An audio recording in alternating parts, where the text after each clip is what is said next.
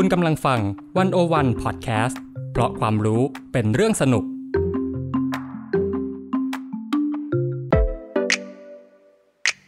One O One In Focus เจาะไฮไลท์เด่น เศรษฐกิจสังคมการเมืองทั้งไทยและเทศโดยกองบรรณาธิการ The One O One dot เวิ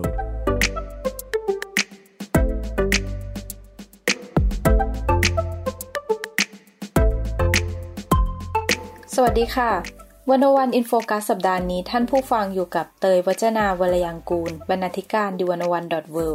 และอีฟปานิโพสีวังชัย บรรณาธิการ The One O One dot เวค่ะ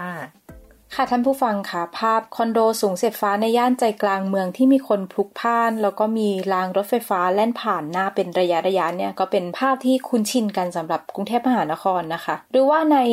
หัวเมืองใหญ่ในจังหวัดอื่นๆเนี่ยก็เริ่มมีคอนโดทยอยผุดขึ้นมาเรื่อยๆนะคะ สิ่งนี้สะท้อนให้เราเห็นว่าเรากำลังเปลี่ยนแปลงจากการอยู่อาศัยในแนวราบไปสู่แนวตั้งมากขึ้น ทั้งคอนโดรวมถึงแฟลตหรือว่าหอพักสูงนะคะ ซึ่งก็กลายมาเป็นอีกหนึ่งตัวเลือกที่อยู่อาศัยสำหรับคนในเมืองโดยเฉพาะในกรุงเทพนะคะ เมื่อราคาที่ดินแล้วก็ที่อยู่อาศัยเนี่ยสูงจนน่าใจหาย สิ่งสำคัญก็คือ เมื่อที่อยู่อาศัยเนี่ยไม่ใช่แค่สถานที่นะคะ แต่ว่าเป็นสิ่งที่กำหนดรูปแบบวิถีชีวิตของผู้อยู่อาศัยด้วย วันวันอินโฟกัสสัปดาห์นี้นะคะ ก็เลยมาชวนคุยกันเรื่อง ชีวิตคนไทยบนตึกสูง เมื่อการเปลี่ยนที่อยู่อาศัยเนี่ยมันกลายเป็นแนวตั้งมากขึ้น มันจะส่งผลกระทบกับคนกลุ่มต่างๆ ในเมืองอย่างไร แล้วก็ถ้ามองในทางกลับกันนะคะ รูปแบบการอยู่อาศัย เช่นเนี้ยจะส่งผลกับเมืองยังไงบ้าง โดยเรานะคะจะมองผ่านบทสัมภาษณ์นะคะ ชื่อบทสัมภาษณ์ว่าอ่านจนเมืองใหม่ เมื่อคนไทยต้องอยู่บนตึกสูงมากขึ้นกับพันธิราจุรยานนท์ สัมภาษณ์โดยคุณกันทีราภูริวิกัยค่ะ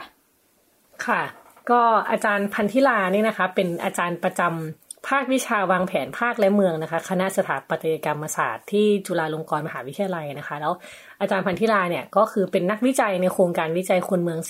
4.0 อนาคตชีวิตเมืองในประเทศไทยนะคะ ซึ่งอาจารย์ก็ทำวิจัยเกี่ยวกับเรื่อง การอยู่อาศัยในเมืองนี่แหละ ซึ่งมันก็จะมีโจทย์ที่เราต้องขบคิดกันนะคะ ก็คือเรื่องที่อยู่อาศัยของคนเมืองมันเปลี่ยนไป เป็นแนวตั้งมากขึ้นเนาะค่ะ เวลาเราพูดถึงคอนโดเนี่ยเราก็อาจจะรู้สึกว่า เอ๊ะมันก็มีมานานแล้วหรือเปล่า เราก็เห็นว่ามันก็มีมาเป็นสิบสิบปีแล้วเนาะแต่ว่าจริง ๆ แล้วเนี่ย วิธีคิดเรื่องการอาศัยบนตึกสูงสำหรับไทยเนี่ยมันเริ่มขึ้นตั้งแต่เมื่อไหร่คะอืมค่ะ ก็ ถ้าเราจะย้อนไปในอดีตใช่ไหมมันก็จะย้อนไกลเกิน แบบว่างงว่า เอ้ยทำไมแต่ก่อนคนเราอยู่ตามที่ราบปลูกเป็นกระต๊อบเป็นอะไรทำไมจู่ๆเมืองเนี่ย มันถึงพุ่งไปทางข้างบนใช่ไหมทำไมมันไม่ไปทางแนวราบใช่ไหมคะจุดเปลี่ยนสำคัญของเรื่องที่อยู่อาศัยของคนไทยเนี่ย ก็คือช่วงที่มีแผนพัฒนาเศรษฐกิจและสังคมแห่งชาติฉบับแรก ในปี 2504 ผู้ใหญ่ลีตีกองประชุม เพลงนี้ทำให้เราจำได้ใช่ไหมใช่เออช่วงนั้นเนี่ย พอมันมีแผนพัฒนาเศรษฐกิจเนี่ยมันก็ส่งผลให้กรุงเทพเนี่ย มีแผนการพัฒนาแล้วก็เริ่มขยายตัวอย่างรวดเร็ว จนกลายเป็นแหล่งงานขนาดใหญ่ ที่ดึงดูดคนจากต่างจังหวัดเข้ามาจริงๆตอนนั้นมันก็คือมันก็เปลี่ยนจากอาชีพแบบเกษตรกรรมมาสู่อุตสาหกรรมมากขึ้นด้วยเมืองใหญ่มันก็เลยจำเป็นต้องรองรับคน เพราะว่าคนเข้ามาหางาน คนเข้ามาหางานในเมืองคิดภาพ เมืองตั้งอยู่ในคนบุกบุกบุกบุกเข้ามา ความต้องการที่อยู่อาศัยก็ต้องมากขึ้นใช่ไหมค่ะอ่าแล้วยุคนั้นเนี่ยก่อนที่จะเป็นตึกสูงนะ เราเน้นการสร้างตึกแถว หรือว่าพวกบ้านจัดสรรเป็นหลักค่ะเออแล้วไม่พอคนเนี่ยก็เริ่มมีรถยนต์ส่วนตัวกันมากขึ้น รถยนต์ทำให้เกิดอะไรรู้ไหมก็ไม่จำเป็นต้องอยู่กลางเมืองแล้วเราไปอยู่ไกลๆได้ใช่ไหมเออใช่คือรถยนต์มันทาให้คนเดินทางได้ไกลขึ้นค่ะ คนเดินทางได้ไกลขึ้นเนี่ย บ้านกับแหล่งงานก็เลยไม่จำเป็นต้องอยู่ที่เดียวกันแบบในยุคก่อน เออทีเนี้ยมันก็เลยส่งผลให้เกิด การสร้างที่อยู่อาศัยชานเมือง อันนี้ขยายแบบแนวราบก่อนนะจนค่อยๆขยายตัวไปในแนวราบ แต่ทีนี้ขณะเดียวกันสิ่งที่ตามมาเมื่อเมืองมันขยายตัวก็คือ เมืองใหญ่ๆทั่วโลกนี่เจอเหมือนกันเลยนะ ก็คือเกิดชุมชนแออัดขึ้นในเมืองไม่ใช่แค่ในกรุงเทพนะ เมืองใหญ่ก็เกิดเรื่องแบบนี้ขึ้น ซึ่งอันนี้ก็ชี้ให้เห็นปัญหาว่าพอคนเข้ามาในเมืองเยอะเนี่ย แต่ถ้าเกิดเมืองไม่มีการจัดการที่อยู่อาศัยที่รองรับคนที่มีรายได้หลากหลายได้อย่างเป็นระบบเนี่ย ก็จะทำให้คนเมืองส่วนหนึ่งต้องอาศัยอยู่ในสภาพแวดล้อมที่ไม่เอื้อต่อคุณภาพชีวิตที่ดี ค่ะ พอเป็นแบบนี้เป็นไงภาครัฐก็เลยต้องเริ่มออกนโยบายมาแก้ปัญหาเรื่องที่อยู่อาศัยที่ไม่มีคุณภาพ หนึ่งในนั้นก็คือการสร้างแฟลตให้ผู้ที่เคยอยู่ในชุมชนแออัด ค่ะหมายความว่าที่เคยอัดกันในแนวราบเนี่ย ก็ทำให้สูงขึ้นซะ เพื่อที่จะกระจายให้คนมีพื้นที่ของตัวเองมากขึ้นใช้พื้นที่น้อยลง แต่ทำให้คนได้มีพื้นที่มากขึ้น ใช่ใช่ก็เนี่ยก็ทำให้มีการอยู่อาศัยแนวตั้งที่แต่ละบ้านอยู่แบบซ้อนกันขึ้นไปสี่ห้าชั้นไอการสร้างที่อยู่อาศัยแนวตั้งในเมืองเนี่ยก็ค่อยๆเพิ่มขึ้นเรื่อยๆ จนกระทั่งพอมีรถไฟฟ้าเกิดขึ้นเนี่ยการพัฒนาที่อยู่อาศัยประเภทนี้ก็พุ่งขึ้นอย่างรวดเร็วในช่วงเวลาไม่กี่ปี อืมค่ะ ค่ะ ภาพที่เราเห็นจริงๆเวลาถ่ายกรุงเทพอะ จะเป็นรูปรถรถไฟฟ้าใช่ไหมผ่านตึกแบบ ตึกสูงเรียงกันไปอะไรเงี้ยเหมือนศัพท์ที่เขาเรียกแบบป่าคอนกรีตอะไรแบบเนี้ยอืมคือเหมือนรถไฟฟ้ามันเป็นชีพจรเนอะมันเป็นเส้นทางการเดินทางของคนเมืองแล้วอืมรอบรถไฟฟ้าเนี่ยก็จะมีแต่คอนโดเกิดขึ้นตลอดเส้นทาง ใช่ใช่ใช่คือตรงเนี้ยมันก็สะท้อนให้เห็นแล้วใช่ไหมว่าปัจจัยเชิงเชิงนโยบายเนี่ยมันจะเข้ามาเกี่ยวข้อง แล้วก็เปลี่ยนลักษณะการอยู่อาศัยของผู้คนจากแนวราบไปสู่แนวตั้งมากขึ้นค่ะทีนี้ไม่ใช่แค่เรื่องนโยบายนะ มันมีเรื่องกฎหมายกับเทคโนโลยี ที่เข้ามามีบทบาทในการก่อสร้างทำให้สร้างอาคารสูงขึ้นไปได้อีก คือแต่ก่อนเนี่ย การจะสร้างตึกสูงที่เป็นเรื่องมหัศจรรย์นะคิดภาพมนุษย์ตัวเล็ก ๆ เนี่ย สร้างตึกสูงเสียดฟ้าขึ้นไปเนี่ย มันต้องอาศัยวิธีคิดวิศวกรรมที่ล้ำหน้ามากอืมเวลาเห็นเขาก่อสร้างตึกก็รู้สึกว่ามันทำยากนะใช่เวลาเวลามองไปแบบมันไม่ล้มเหรออะไรอย่างเงี้ยนึกออกไหมคือมันมันผ่านการคิดการทำมาอย่างดีมากดังนั้นการสร้างตึกสูงเนี่ย มันคือ อิงกับเรื่องเทคโนโลยีด้วยค่ะอ่าแล้วก็กฎหมายที่มันอาจจะเอื้อ ให้มีการสร้างตึกสูงมากขึ้น ซึ่งก็เป็นผลมาจากนโยบายนั่นแหละค่ะ ค่ะ นั่นแหละไอ้ไอ้ทีเนี้ยให้อยู่อาศัยแนวตั้งก็เลยแพร่หลายเข้าสู่ชีวิตคนเมืองมากขึ้น รวมถึงโครงสร้างครอบครัวที่แต่ก่อนอยู่เป็นครอบครัวขยายใช่ไหมลุงป้านะอาตายายปู่อยู่แบบสิบคนน่ะ ตอนนี้พอเป็นครอบครัวเดี่ยว พ่อแม่ลูกก็อยู่ที่เล็กลงได้อยู่ที่ลกเล็กลงได้ประมาณนี้ ฟังดูปัจจัยมันก็มันอาจจะคล้ายๆกันทั่วโลกหรือเปล่าไอความเปลี่ยนแปลงเนี้ยที่มันเกิดขึ้นที่คนย้ายไปอยู่ตึกสูง มันมองเฉพาะกรุงเทพหรือว่ามันเกิดขึ้นทั่วโลกพร้อมกัน จริง ๆ ปรากฏการณ์เนี้ยอาจารย์พันธิลาก็ให้สัมภาษณ์ว่าปรากฏการณ์เนี้ยเกิดขึ้นกับทุกเมืองใหญ่ในโลกอยู่แล้วเนาะค่ะแต่ว่าอาจจะเริ่มต้นในช่วงเวลาที่ต่างกัน เพราะว่าแต่ละเมืองก็มีกิจกรรมทางเศรษฐกิจที่ดึงดูดคนเข้ามาต่างกันใช่ไหมบางที่ก็มีที่ดินจำกัดอย่างเงี้ยก็ต้องใช้ประโยชน์จากที่ดินให้คุ้มค่าที่สุดนะคะคือการอยู่อาศัยแนวตั้งเนี่ยก็เกิดมาเพื่อแก้โจทย์นี้ค่ะอาจารย์ก็ยกตัวอย่างเมืองใหญ่ระดับซูเปอร์สตาร์เลยนะ เช่นแบบนิวยอร์กหรือลอนดอนเนี่ย คนก็จะอยู่อาศัยแนวตั้งประมาณหนึ่งอยู่แล้วนะคะ แล้วก็ส่วนในเอเชียตะวันออกเฉียงใต้ใกล้ๆเราก็จะมีสิงคโปร์ซึ่งคนก็อยู่อาศัยในแนวตั้งมาตั้งนานแล้ว สิงคโปร์เขาก็ที่น้อยเนาะค่ะน้อยก็เลยมากต้องแก้ปัญหาอย่างนั้นใช่ไหมแต่ว่าอย่างในเวียดนามหรือกัมพูชาที่จริงก็มีที่นะมีที่เยอะ แต่ว่าเขาก็เริ่มมีการพัฒนาที่อยู่อาศัยแนวตั้ง อย่างรวดเร็วในช่วงไม่กี่ปีมานี้เหมือนกัน ซึ่งจริง ๆ ก็เป็นกรณีพิเศษอยู่เหมือนกันนะคะ อย่างพวกกัมพูชาเนี่ยอาจจะมีเรื่องการเมืองเรื่องประเด็นการอิงทุน จากต่างชาติอะไรเหมือนกัน แต่อันนี้ละไว้แล้วแล้วค่ะยังไม่ได้พูดน่าจะเป็นเรื่องใหญ่อีกเรื่องเออค่ะ ซึ่งซึ่งมันก็เกิดจากปัจจัยที่คล้ายๆกับกรุงเทพนะก็คือเริ่มมีการแผนพัฒนาระบบขนส่งมวลชน แล้วก็การเชื่อมโยงกับจีนเนาะเหมือนที่พูดอย่างนั้นแล้วประเทศอื่นๆ แถบเอเชียตะวันออกที่ดึงดูดให้นักลงทุนเข้ามาซื้ออสังหาริมทรัพย์ในเมืองนั้น ซึ่งสิ่งที่ซื้อง่ายขายคล่องที่สุดก็เป็นคอนโดค่ะนะคะ อันนี้คือก่อนสถานการณ์ก่อนโควิดเนาะช่วงที่มันแบบพีกอะแบบต่างชาติมากว้านซื้อคอนโดอะไรอย่างเงี้ย แต่ตอนนี้ไม่รู้โควิดมาจะทำให้มันเปลี่ยนไปไหมเหมือนกันค่ะแต่อาจารย์พันธิลาก็ตั้งข้อสังเกตว่า การสร้างที่อยู่อาศัยแนวตั้งในเมืองใหญ่ๆเนี่ยก็มักจะสัมพันธ์กับการเข้ามาของทุนต่างชาติด้วย อืมค่ะค่ะ อย่างถ้าเรามองสำหรับประเทศไทยเนี่ยคือนอกจากกรุงเทพมันก็ยังมีเมืองใหญ่อื่น ๆ นะที่ที่ตอนเนี้ยมันก็มีคอนโดเกิดขึ้นอย่างอะ เชียงใหม่ขอนแก่นพวกเมืองใหญ่ ๆ ค่ะ อืมค่ะ ก็บทสัมภาษณ์นี้ก็พูดถึงเรื่องนี้เหมือนกัน ก็มันไม่ใช่แค่กรุงเทพเนาะมันก็มีอาจารย์เขาก็ไปศึกษาเรื่องพวกเชียงใหม่ขอนแก่นหาดใหญ่สงขลาอะไรเงี้ยค่ะ ซึ่งเราจะเห็นปรากฏการณ์ที่คล้ายกันเลย คือมีการพัฒนาคอนโดในแต่ละเมืองค่ะอ่าก็อย่างเชียงใหม่เนี่ยก็จะมีจำนวนเยอะมาก เมื่อเทียบกับอีกสองเมืองก็คือขอนแก่นกับสงขลาเนาะแต่ว่า ท้ายที่สุดเนี่ย อาจารย์ก็คิดว่าในเมืองหลักเนี่ยคงไม่ได้มีการพัฒนาที่อยู่อาศัยเมืองหลักคือเหมือนเมืองเมืองใหญ่นอกจากกรุงเทพเนี่ยนะคะค่ะคงไม่ได้มีการพัฒนาที่อยู่อาศัยแนวตั้งในสัดส่วนที่เยอะเท่ากับกรุงเทพเมื่อเทียบกับที่อยู่อาศัยที่เป็นแนวราบจะถามว่ามีไหมคือมีแน่ๆอ่าแล้วอย่างเชียงใหม่อะที่มันก็มันมีคอนโดเยอะมากนะอืมแล้วมันก็มีมีเศรษฐกิจที่มันอู้ฟู่อะใช่ใช่มันสอดคล้องกันเลยเรื่องนี้ก็คือสาเหตุที่เชียงใหม่มีคอนโดเยอะกว่าเพื่อนเขาในจำนวนค่ะเมืองหลัก ส่วนหนึ่งก็เกี่ยวกับทางเศรษฐกิจแล้วก็ทรัพยากรการท่องเที่ยวด้วย ที่ดึงดูดทุนต่างชาตินะคะ ให้เข้ามาซื้อสังหาริมทรัพย์ได้มากกว่า อาจารย์ใช้คำว่าคอนโดไม่ใช่แค่ที่อยู่อาศัยสำหรับนักลงทุนเนาะแต่เป็นเหมือนสมุดบัญชีดอกเบี้ยสูง ของคนต่างชาติที่เอาเงินลงซื้อไว้รอทำกำไร นะคะ ซึ่งแต่ละเมืองที่ไม่ใช่กรุงเทพเนี่ย ก็มีศักยภาพในการดึงทุนต่างชาติให้เข้ามาไม่เท่ากัน ก็ง่าย ๆ เชียงใหม่ที่เที่ยวมันก็เยอะมากเนาะไม่ใช่แค่ในเมืองเนาะมันมีเขามีอะไรแบบนักท่องเที่ยวจีนหรือคนอื่นๆก็เข้ามา คนจีนก็นิยมเชียงใหม่มาก ใช่ใช่ค่ะ แต่ว่าอย่างอย่างขอนแก่นก็มีผุดขึ้นมาหาดใหญ่สงขลาก็มีผุดขึ้นมาแต่ว่า ถ้าเศรษฐกิจโตกว่านี้ คิดว่าคอนโดก็คงคงเพิ่มมาเหมือนกันนะคะ อย่างไรก็ดีเนี่ย อาจารย์ พันธิลาก็บอกว่าเห็นจุดร่วมกันของกรุงเทพกับหัวเมืองใหญ่ก็คือ คนรุ่นใหม่เนี่ย มีค่านิยมในการเลือกที่อยู่อาศัยเปลี่ยนไปจากคนรุ่นก่อนอ่ายังไงก็คือพวกเขาเนี่ยไม่ได้คิดว่าต้องซื้อบ้านพร้อมที่ดินเหมือนคนรุ่นก่อนแหละไอ้ไม่รู้เป็นเพราะไม่ชอบบ้านหรือไม่มีตังค์อันนี้พูดในฐานะแบบคนรุ่นใหม่เหมือนกัน เออ คือที่จริงก็อาจจะอยากซื้อแต่ว่าการซื้อบ้านและที่ดินในกรุงเทพอะกลายเป็นเรื่องที่เป็นไปไม่ได้สำหรับคนที่เริ่มทำงานมา ใช่อะค่ะ แบบเงินเดือนเท่าไหร่ถึงจะพอใจเธอเออโอเคอะแต่ว่าไม่ได้ต้องซื้อบ้านพร้อมที่ดินนะแล้วก็มองว่าการเช่าคอนโดแล้วเปลี่ยนไปเรื่อยๆเนี่ยคือความอิสระในชีวิตเพราะว่าอะไรถ้าเรากู้เงินซื้อคอนโดสักอันเนี่ย มันเป็นหนี้ไปแบบยี่สิบสามสิบปีอะ อืมแล้วก็จะไม่มีอิสระในการใช้ชีวิต แบบข้อคุณจะลาออกจากงานคุณก็ต้องคิดมากแล้วว่าเอ้ยจะมีเงินที่ไหนไปจ่ายใช่แล้วค่าแบบผ่อนคอนโดอะไรเดือนหนึ่งต้องจ่ายผ่อนคอนโดเท่าไหร่ เหลือกินเท่าไหร่ ใช่ใช่ก็พอเป็นแบบนี้แล้วเนี่ย ไม่ใช่แค่เรื่องว่า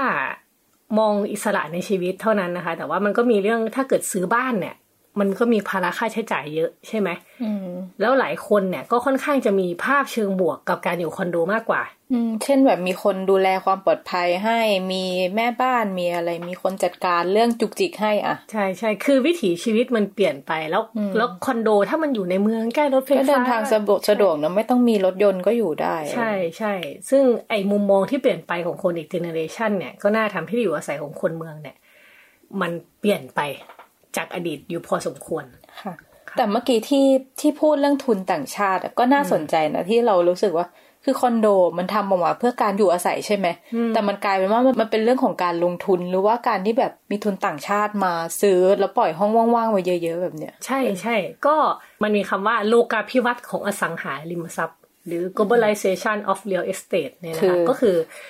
การที่ที่อยู่อาศัยที่ตั้งอยู่ในกรุงเทพเนี่ย มันเป็นสินทรัพย์ของเมืองนี้ คือของกรุงเทพของกรุงเทพ local asset เนี่ย แล้วก็เป็นของโลกด้วย หรือเป็น global asset ไปพร้อม ๆ กัน อืมอ่าหมายถึงว่ายังไง หมายถึงว่าคนที่ซื้อคอนโดห้องหนึ่งกลางกรุงเทพเนี่ยอาจจะไม่ใช่คนที่อยู่ในเมืองนี้ ไม่ใช่คนกรุงเทพ แต่อยู่ที่ไหนก็ได้ในโลก เจ้าสัวจีนก็ได้ หรือทุนจากตะวันออกกลางหรืออะไรก็ได้เขาซื้อไว้แล้วเขาไม่ได้ซื้อเพื่อที่จะอยู่เอง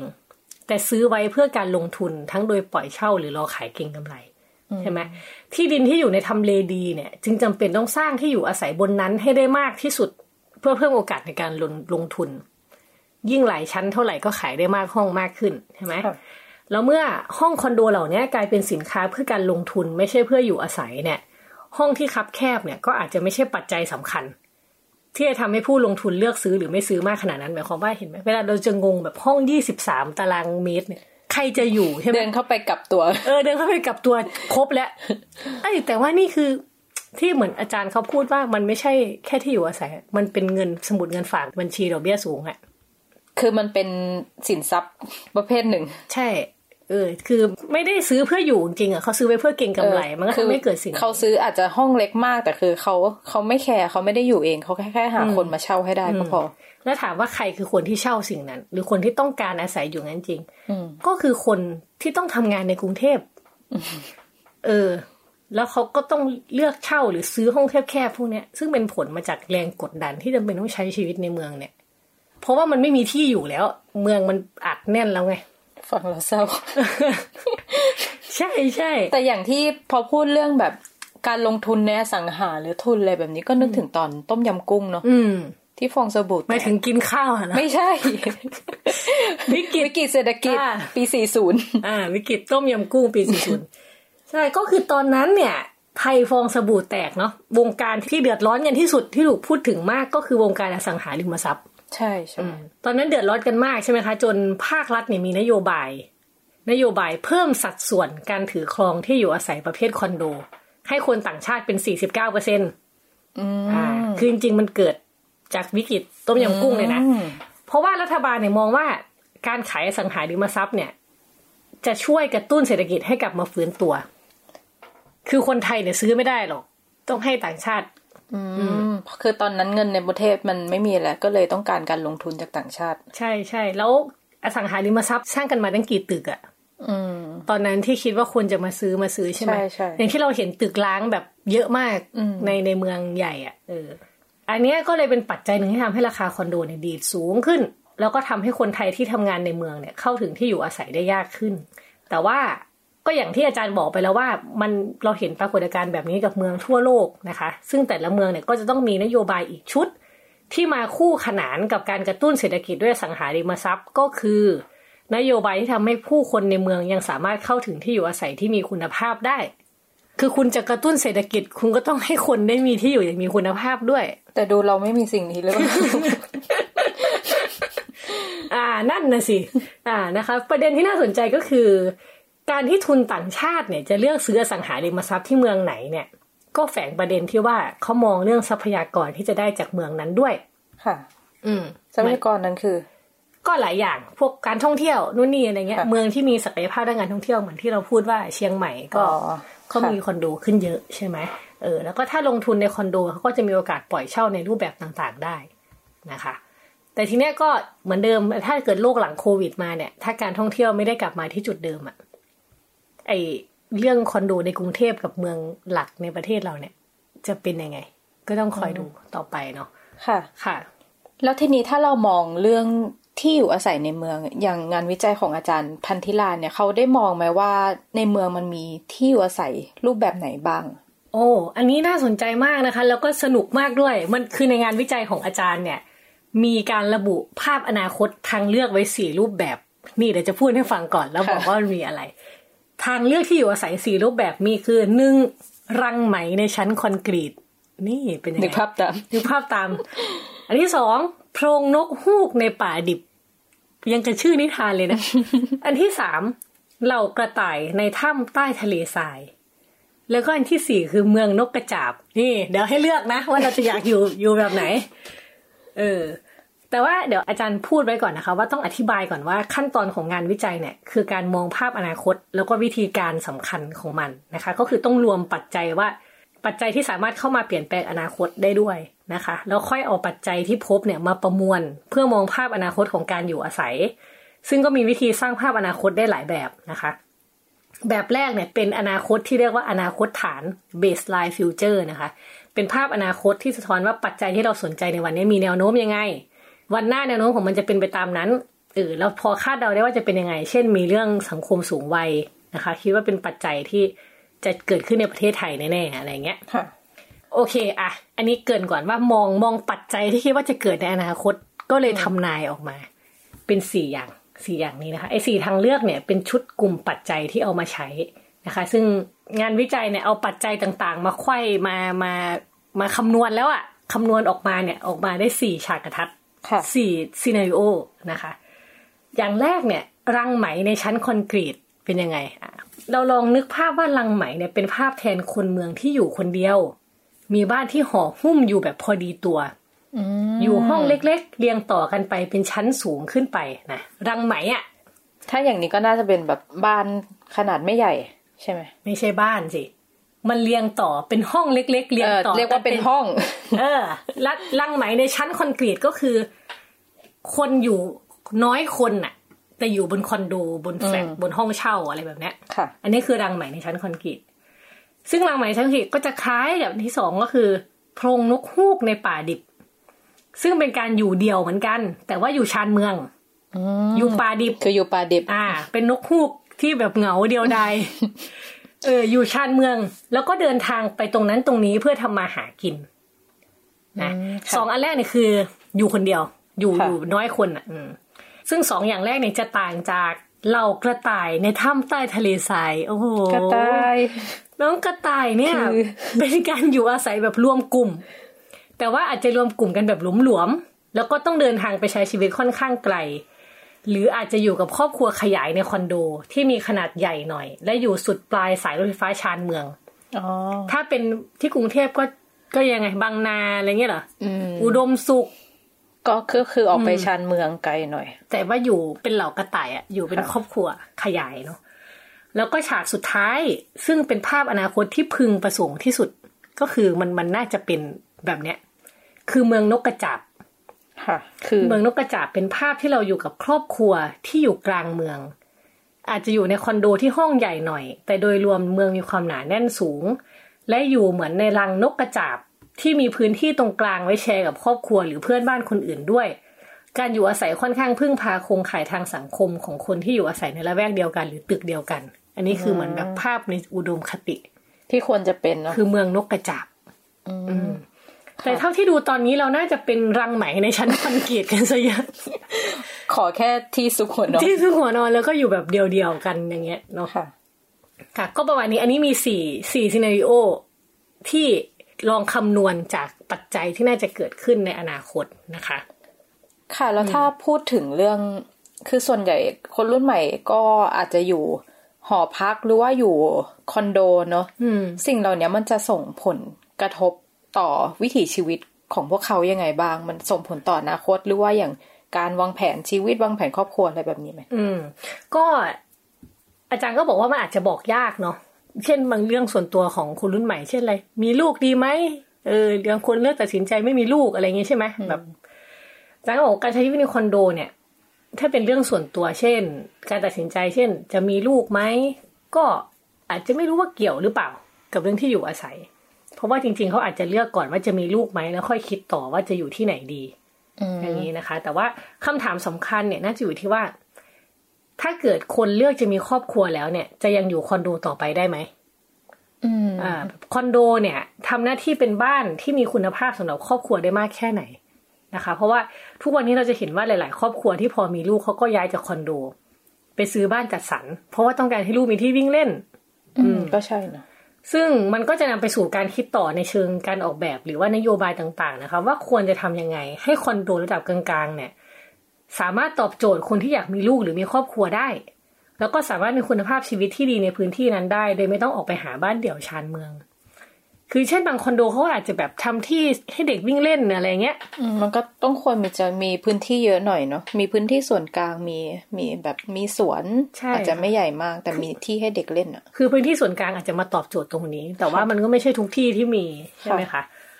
ก็มันมีตัวอย่างหนึ่งเนาะซึ่งแสดงให้เห็นว่านโยบายและวิธีการออกแบบที่อยู่อาศัยหรือผังห้องเนี่ย ถือเป็นปัจจัยที่มีส่วนกำหนดทิศทางของสังคม ว่าคนในสังคมเนี้ยควรดำเนินชีวิตต่อไปยังไงในอนาคต ใช่ไหมเขาจะอยู่กันแบบไหน ครอบครัวมีหน้าตาแบบไหน ความสัมพันธ์ระหว่างสมาชิกในครอบครัวเป็นยังไงค่ะค่ะตัวอย่างที่น่าสนใจก็คือที่สิงคโปร์นะคะ สิงคโปร์เนี่ยเขามีนโยบายพัฒนาที่อยู่อาศัยที่ให้ความสำคัญกับการสร้างความสัมพันธ์ระหว่างผู้คนในชุมชนเดียวกัน แล้วก็สนับสนุนการอยู่อาศัยทุกรูปแบบ ทั้งการอยู่ร่วมกันแบบครอบครัวขยายที่มีหลายเจเนเรชัน แบบครอบครัวเดียว หรือว่ากระทั่งอยู่คนเดียวเนี่ย ก็คือที่อยู่อาศัยที่พัฒนาโดยภาครัฐก็จะมีตั้งแต่ขนาด 30 กว่าตารางเมตร ไปจนถึงร้อยกว่าตารางเมตร ที่มีห้องนอนห้าหกห้อง อยู่ไปเลยปู่ย่าตายาย พ่อแม่ลูกอยู่ในคอนโดยูนิตเดียวกันได้ คือรัฐเขาเนี่ยสนับสนุนการอยู่เป็นครอบครัวแบบเนี้ย ก็เลยออกแบบคอนโดแบบนี้ขึ้นมา อืมมันก็จำเป็นต้องมีนโยบายออกมาเนอะเพราะว่าคนส่วนใหญ่เนี่ยเขาก็อยู่คอนโดกันทั้งนั้นเนอะสิงคโปใช่ใช่ค่ะ ก็นี่แหละก็กลับมาดูที่ว่านโยบายของเราอะ่ะ มันจะยังไง ในความหมายว่าคุณจะ support ความหลากหลายของผู้คนได้ยังไงบ้างค่ะนะคะค่ะนอกจากการมองเรื่องการวางแผนครอบครัวแล้วเนี่ย สิ่งที่คนคิดว่าน่าจะอาจจะเป็นปัญหาหรือคนสนใจกันอะคือเรื่องเด็กที่แบบตั้งแต่เกิดเขาก็อยู่คอนโด แล้วก็อืมโตในคอนโดเนี่ย การที่ต้องโตในพื้นที่คอนโดมันส่งผลกับเด็กเหล่านี้ยังไงบ้างอืม ประเด็นเรื่องเด็กคอนโดเนี่ยเป็นประเด็นที่ต่างชาติเขาพูดถึงแล้วก็ศึกษากันมานานพอสมควรแล้วนะคะ เพราะว่าในหลายประเทศเขาก็อยู่กันแบบแนวตั้งมาตั้งนานแล้วเนาะค่ะอ่า ซึ่งมันก็มีข้อถกเถียงกันระหว่างนักวิชาการสองกลุ่ม ว่าจริง ๆ แล้วเนี่ยการอยู่ในคอนโดส่งผลกับเด็กในระยะยาวมากน้อยแค่ไหน บางคนก็บอกว่าส่งผล บางคนก็แย้งว่าอาจเป็นปัจจัยเชิงเศรษฐกิจของพ่อแม่มากกว่า แต่ว่าประเด็นที่คนมักพูดตรงกันก็คือ เด็กที่อยู่อาศัยในตึกสูงเนี่ยจะมีโอกาสออกไปวิ่งเล่นนอกบ้านน้อยกว่า เด็กที่อยู่อาศัยในบ้านแนวราบ เพราะว่าเวลาพ่อแม่อยากให้ลูกเล่นนอกบ้านแต่ละครั้งเนี่ยก็ต้องพาลงลิฟต์ไปข้างล่าง แล้วก็ไปยืนเฝ้าลูกอืมไม่เหมือนเราเด็กๆนะที่แบบอยากวิ่งเล่นก็เดินออกไปเลยเออเดินออกไปจากบ้านแล้วมีอันลานี้นต้องให้พ่อแม่พาไป ใช่ใช่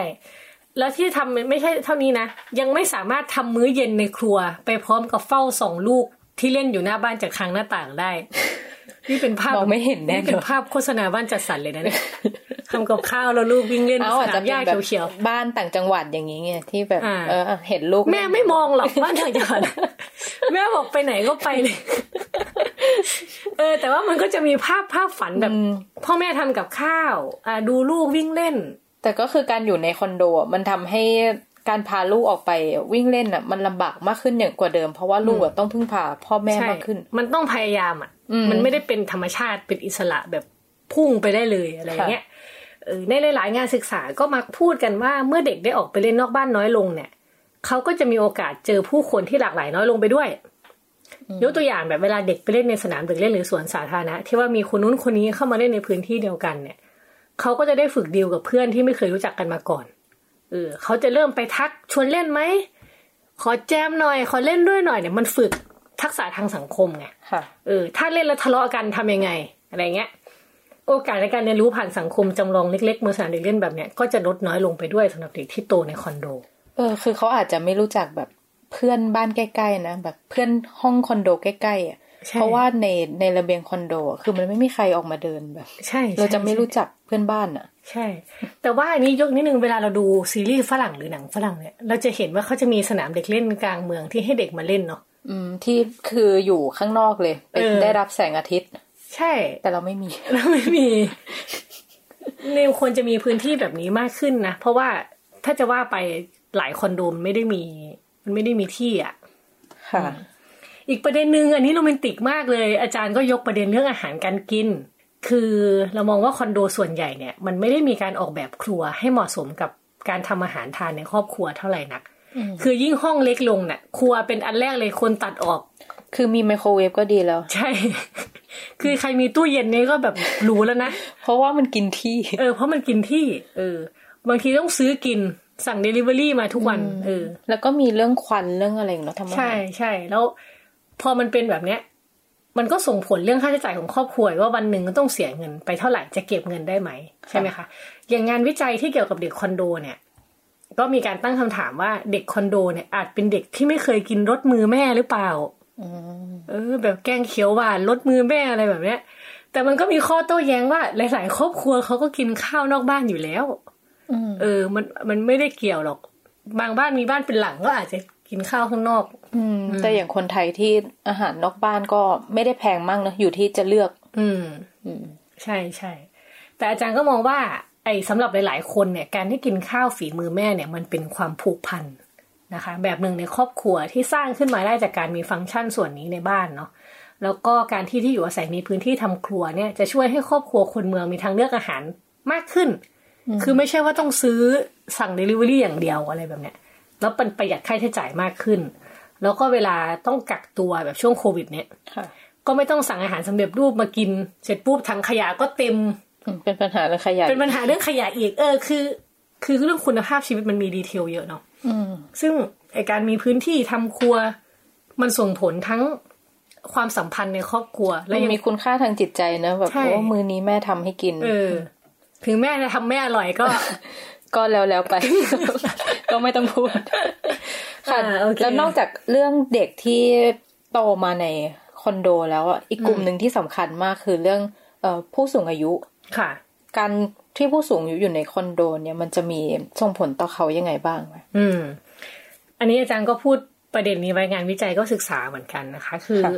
อนาคตข้างหน้าเนาะเราจะเข้าสู่สังคมผู้สูงวัย จะมีคนผู้สูงวัยเยอะมากนะ